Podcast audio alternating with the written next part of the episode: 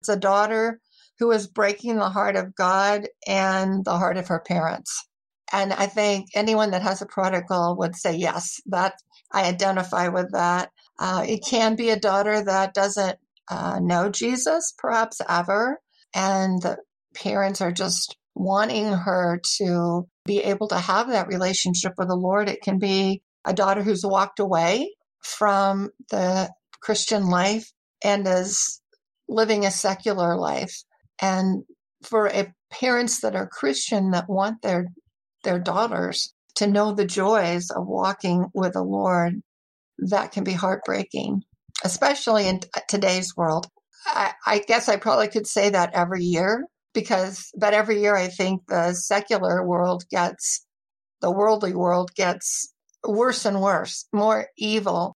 And to see our daughters drawn into that, that heartbreaking is one word to use, but it's devastating.